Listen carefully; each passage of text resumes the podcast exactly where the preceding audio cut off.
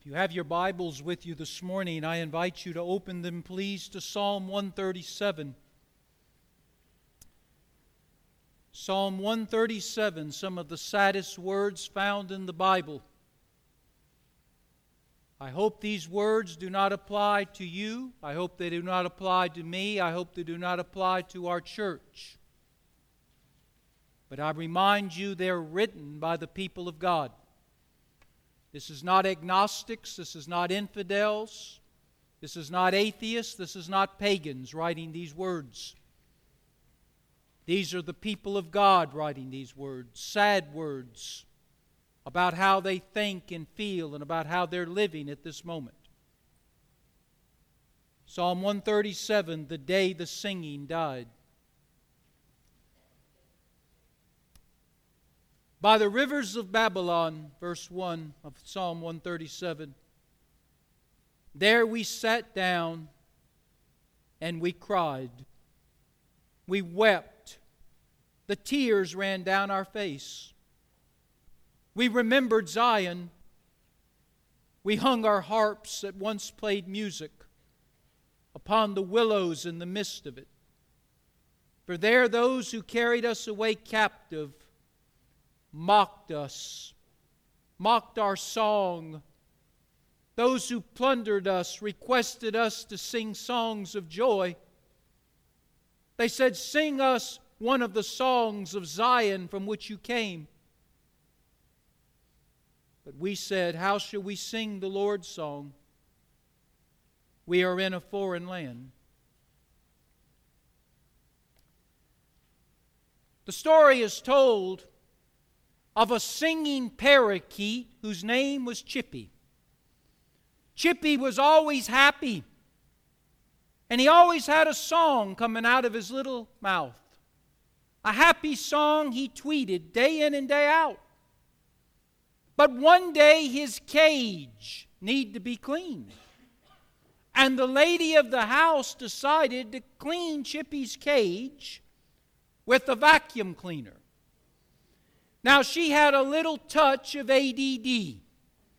And as she's vacuuming him out the bottom of his cage, she gets distracted. And then that distraction, the vacuum end, the nozzle, drifts up a little bit from the bottom of the cage, and Chippy is sucked up by the hose of the vacuum cleaner. He just disappears. Well, she is frantic absolutely frantic. She turns off the vacuum cleaner. She opens up the vacuum cleaner. She sees the bag of the vacuum cleaner where all the dirt and the debris go. And she rips open the bag, and lo and behold, Chippy is still alive. He made it through that sucking down into the bag. Yes, he's dusty. Yes, he's dirty. Yes, he's disgusting. He's a filthy little bird but he's alive. She grabs Chippy out of the bag, this filthy little bird, and she runs over to the kitchen sink. And she turns on the cold water. And she pronounces, she then begins to bathe him, to shower him, to get this dust and dirt off him. And she runs that cold water on him. Now he's clean, but he's shivering. The little bird is shivering. So she grabs the towel. Now the towel hasn't been had any softener put on it when it was washed, so it's kind of a coarse towel. And she starts rubbing Chippy. Well, she dries him in the rubbing, but she also he, braces his skin, messes his skin up. You can't rub a little bird that hard. She sees that, sees that his skin is getting red under the feathers, so she goes and gets a hair dryer. And she says, I'll draw him this way. So she blasts his Chippy with a, with a flow of hot air. Now, today, Chippy's back in his cage. But he just sits and stares. he has no song. The music is stopped. Now, don't be hard on Chippy. Suppose that was you or me. Suppose we got sucked up by a vacuum cleaner, washed up with cold water, roughed about with the coarse towel, and blown over by hot air. Would we be singing a song? Chippy lost his song. And you know, many of us here today who love the Lord, who claim the Lord as our Savior, who are going to heaven, many of us have lost our song. The music has stopped. Situations and sin have left our hearts broken, our lips silent, and our soul without any peace and any joy. Whenever you see in the Bible talk about singing, singing has a double connotation in the Bible, like a lot of things do. Singing can mean words that come out of our mouth, like we did this morning in praise of the Lord. But singing can also be a metaphor for joy. So when you see singing in the Bible, it could mean singing that comes out of the mouth, but it also could mean singing that comes out of the heart. Joy. So when we say somebody's lost their song, they've lost their joy. The joy of the heart that only God can give to his people. When you see music in the Bible, it's not just about the sound of music played by instruments, although it can be that. Usually it runs a little bit deeper, and music is symbolic of peace. So when the music stops, the peace is gone. And so as we read our text, we're reading about the people of God who have lost their song, they have no joy. They've lost their music, they have no peace. And that's what we're talking about this morning. Let's look at three things real quick. First of all, the origins of music. Where does music come from? Where does the song that goes with music, where did it come from? If you notice verse 4 of Psalm 137, the people of God answer the Babylonians who are mocking them about singing a song and playing their music. Where's your joy? Where's your peace, you people of God? They answer in verse 4 How shall we sing the Lord's song? How shall we sing the Lord's song? How shall we play the Lord's music? We're in a foreign land. Where does song come from? Where does music come from? If you go back to Genesis chapter 4, verse 21, the Bible tells us there was a man by the name of Jubal. He made musical instruments and he made music. So you could say, Pastor, I know where it came from. It came from Jubal. He made musical instruments, and he learned how to play those instruments, and he made music with those instruments.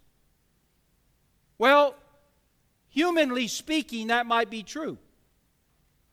But listen to your pastor. Song and music did not come from humanity, it came from divinity. It didn't come from man, it came from God.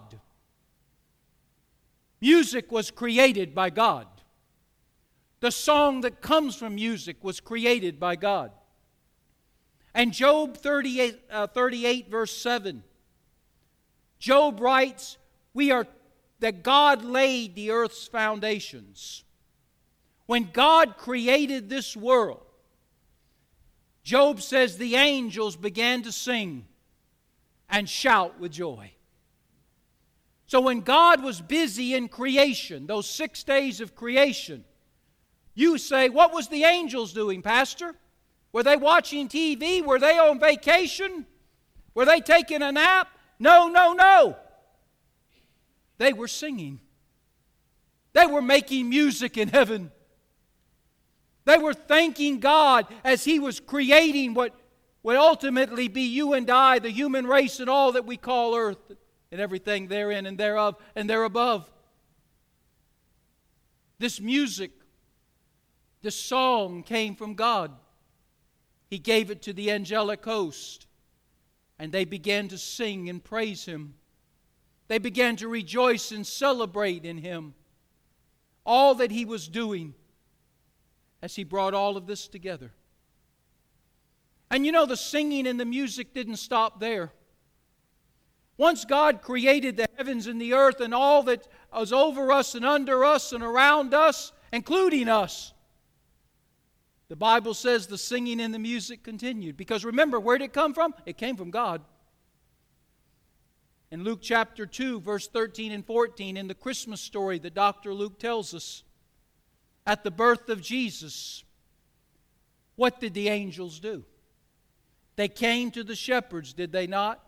They made some announcements, did they not? But do you know they also sang songs of praise? The angelic choir came and they sang in the sky, and whosoever would listen could hear them. So at creation, the angels sang and made music. At the birth of Jesus, at the incarnation, they sang and they made music. Do you know in Luke chapter 15 it tells us that when a sinner is saved, there is rejoicing in heaven.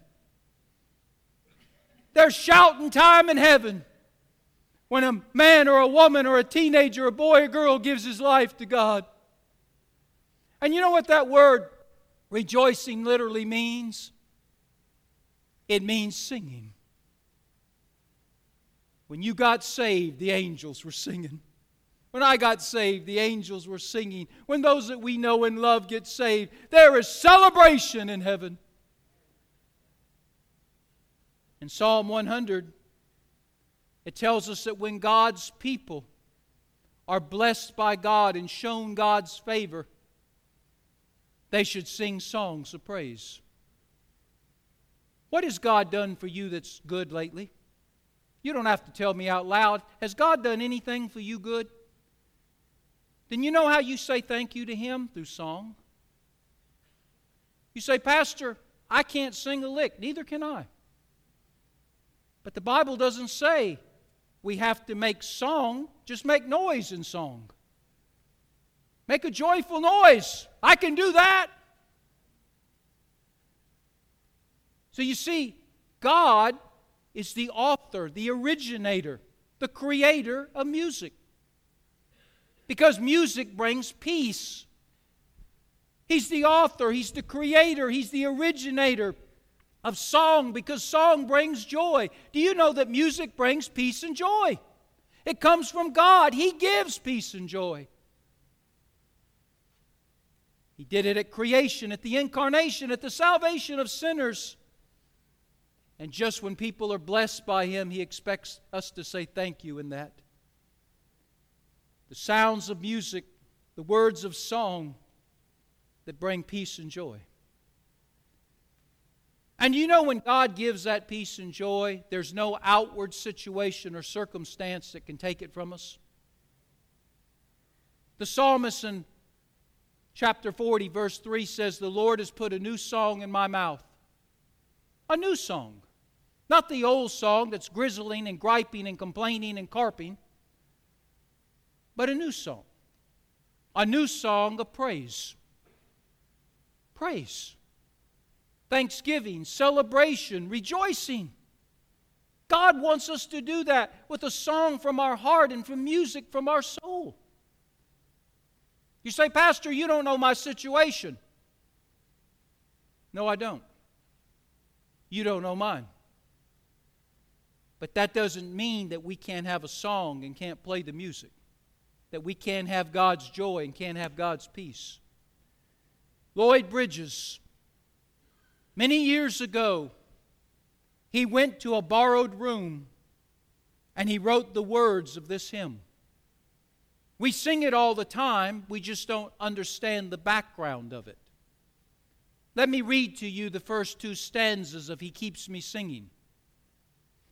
There's within my heart a melody Jesus whispers, sweet and low, Fear not, I am with thee. Peace be still. And all of life's ebb and flow. Jesus, Jesus, Sweetest name I know, fills my every longing, keeps me singing as I go. Second stanza. All my life was wrecked by sin and strife. Discord filled my, filled my sweet and low. Fear not, I am with you. Peace be still. Stirred the slums of. Sl- I've got messed up here. Let me, let me back up. I get one mistake a year. I've used it. All my life was wrecked by sin and strife. Discord filled my heart with pain. Jesus swept the cross with broken strings, stirred the stumbling chords again. Jesus, Jesus, Jesus, sweetest name I know, fills my every longing, keeps me singing as I go. We've sang that song many times. Do you know the circumstances of that song? Luther Bridgers just got a pay raise. No. He just won the raffle. He just got promoted. He wrote that song in just a few hours upon receiving word that his wife and two daughters had been burned up in a house fire and were dead. How would you handle that? He went to a borrowed room because he didn't have a house anymore, nor a wife, nor two daughters. And he wrote that song that talks about having a song of joy, having a, a music of peace that can't be taken away by anything this world can do to you. Let's move on, secondly, to the obstacles of music. What happened to the people of God? to cause them to lose their song and their music. Notice in verse 1 of Psalm 137 By the rivers of Babylon, there we sat down and we wept. We remembered Zion. We hung our harps upon the willows in the midst of it. Let's stop there. What took away the song of God's people, which is joy? What took away the music of God's people, which is peace? What did it? Well, notice where they're at, and you'll understand what happened. Babylon is mentioned in verse 1. Now, pay attention, you'll learn something. Babylon was a real place it actually existed in the time that this was written. If you had a globe, if you had a map, you could put your finger on Babylon. It was a great world empire. It was led by King Nebuchadnezzar. It was an empire that was filled with vanity and vice and vileness and, and violence. Babylon was a real place. It was a place that was far from God and far from godliness. But Babylon is not just a geographic place on a map, Babylon is also a state of one's heart. Just like you can point to the real Babylon, the literal Babylon, the physical Babylon by putting your finger on a map, you can point to the spiritual Babylon by putting your finger on your heart. Because Babylon in the Bible is a place of darkness, it's a place of despair, it's a place of depression, it's a place where the people have no song, they have no music. God's people have been taken to Babylon. They were in Zion. Zion consists of Jerusalem and the outlying areas. Jerusalem is called the heavenly city. In Jerusalem, they had a song. In Jerusalem, they had peace because they were close to God. But God's people decided to play fast and loose with sin. And because of that, God sent the judgment of the Babylonian Empire against the nation of Israel. And those who were free, those who were living in a heavenly place, those who had peace and those who had joy, those who had song and those who had music. The Babylonians came in and carried them all off and took them away. God's people became slaves, they became servants. They were not allowed to have a song. They had no song. They had no joy. They had no music. They had no peace. In Babylon, all they had was silence eerie, frightening silence. God's people lost their joy, they lost their music because they chose when they were in Zion, the heavenly place, to rebel against God. America would be wise to hear what I'm about to say to you. This church would be wise to hear. You and I would be wise to hear. Whenever we choose as a nation, as a church, or as individuals to play fast and loose with the things of God, particularly His holiness, God will get our attention. He will constantly speak to us. He'll speak to us in a still small voice. He'll speak to us in a loud voice. He'll speak to us through situations and circumstances of adversity and affirmity, as Janice spoke about. God will speak to us. He will speak constantly. He'll speak continually. He'll speak with patience. He'll speak with long suffering. But there will come a time when, if we will not listen to God, we arrogantly, stubbornly tell God, we're not going to listen to you. We're going to do what we want to do. That God will bring judgment. And the book of Jeremiah tells us that God brought judgment against his nation and the church of his day and the people of God of that day by bringing the Babylonians against them. And the Babylonians destroyed everything and took all the God's people back to Babylon and made them slaves and God took away his peace and joy. That's why they're miserable. That's why they're crying. You see, sometimes we think if we don't have peace and joy, it's just because we're stressed out, got a lot of problems, or we're sick, we just have never ending pain, or we're sour. You know, we just got a little negative for a while. Now, listen to me. Those things can lessen your peace and joy, but they can't take it. You know what takes your peace and joy? You know what moves you from Zion to Babylon? You know what takes your song and your music and leaves you sitting in the dark in silence? Are you ready? Sin.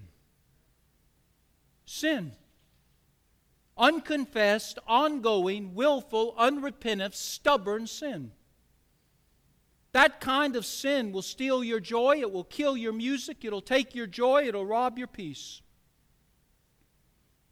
It's been wisely said the most miserable person in the world is a sinful Christian. Too much Jesus to enjoy sin, too much sin to enjoy Jesus. They're in a no man's land, getting shot at from both sides. Remember when David had sin in his life? The great King David, a man after God's own heart, he allowed sin to come into his life. God spoke to David repeatedly about doing something with that sin, and David arrogantly did not do anything with it, but continued in it. And so God took away David's peace, his music. He took away David's joy, his song. And Psalm 51, verse 12, Psalm 51 would be a good psalm to read on your own. It talks about David and God's chastening of David. But in Psalm 51, verse 12, David says to the Lord, Restore to me my song, restore to me the joy of my salvation. And verse 8 he says, Make me hear joy and gladness again. Let, allow me to hear the music of joy and gladness again. Sin will rob you of your song, it'll take your music. Don't blame it on stress. Don't blame it on sickness. Don't blame it on sourness because it can't do that. The God who's the originator of the music and song will take the music and song if his people will not comply with what he asks them to do. Does that make sense to you? You say, but my sin, Pastor, is just a little one. Just a little one. I just lie, cheat, and step on people's feet. I just cuss a little bit, fuss a little bit, bit and dance the hoochie coo. Not, not much, Pastor. It ain't much. it don't have to be much. Any sin that God convicts you of that you're doing, and you refuse to confess it, you continue to do it, you're willful, deliberate about it, unrepentive, stubborn, you are asking God to move in against you. You are parents. Do you let your children run wild at the house? No, you don't. You discipline your children because discipline creates an order. Discipline brings peace and joy in the home. Discipline allows the child to be raised in a way that will profit them later. And God is a parent. He, he, he wants us to obey Him. He wants us to do what's right, and if we don't, He will discipline us. So the question is as I close, what do we do? Pastor, you're preaching to me. You keep looking at me. I'm not looking at you, God is.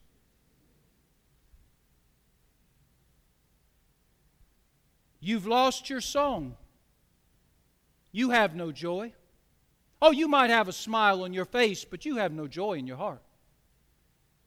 You've lost your music. You have no peace in your soul.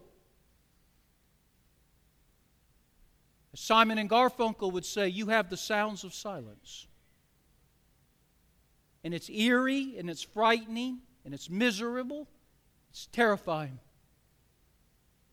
God has taken you out of Zion and put you in Babylon. He's made you a captive to people who mock you and laugh at you and ridicule you. What can you do? What can I do if that's you, me, us? What can this church do? What can this nation do? Well, notice in verse 4 through 6 how shall we sing the Lord's song in a foreign land? If I forgot you, O Jerusalem, let my right hand forget its skill.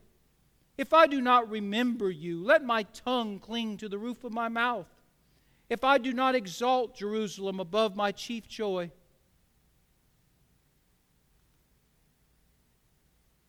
he tells them to remember. Remember what? Remember the time when you were in Zion, Jerusalem, the heavenly place. Remember the time when you did have peace, you did have joy. Do you remember that? It can happen again. You don't have to live this way. You don't have to go to heaven by going through hell down here. You can have heaven down here before you go to heaven up there. How do you get it, Pastor? Confession and change. Confession. If I confess my sin, not the person in front of me, not the person behind me, not the person to the left of me, not to the person right of me. If I confess my sin, confession means, Lord, I'm guilty. I did it. I have no one to blame. I have no defense. I have no alibi. I have no excuse. Lord, this is what I did. This is what I said. This is what I did not do. This is what I did not say. Because sin can be passive and it can be aggressive. It can be something you do or something you should have done but you didn't do. You confess your sin. You say, Pastor, I don't know what that sin is. Really? You know. And if you don't know, ask the Holy Spirit. He'll be glad to show you what it is. Because that's what He does. He puts His finger on the sinfulness of our lives and presses to get our attention. We confess our sin. That's the only way you're going to have peace and joy again. A song, music. You got to deal with your sin. And if you won't deal with it, God will continue to deal with you about it. And then, secondly, you got to change.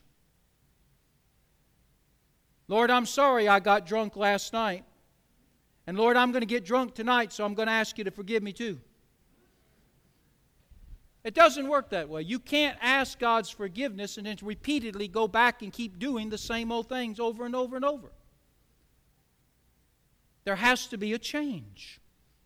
If you genuinely confess, there will be a genuine change. And when you do that, the peace and the joy, the song and the music will come back. God will take you out of Babylon and bring you back to Zion. He'll take you out of the hellish city and bring you back to the heavenly city. He'll take you out of slavery and make you a son and daughter, a free person again.